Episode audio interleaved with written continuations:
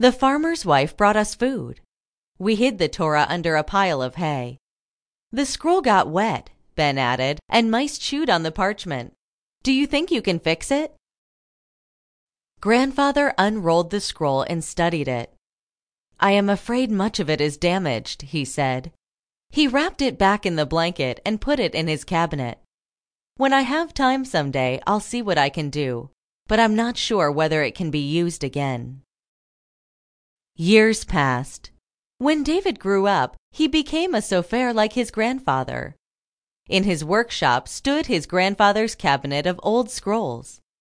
One day, another Torah was added. David's son Josh was watching him work when the rabbi called. There was a fire in the synagogue last night, the rabbi said.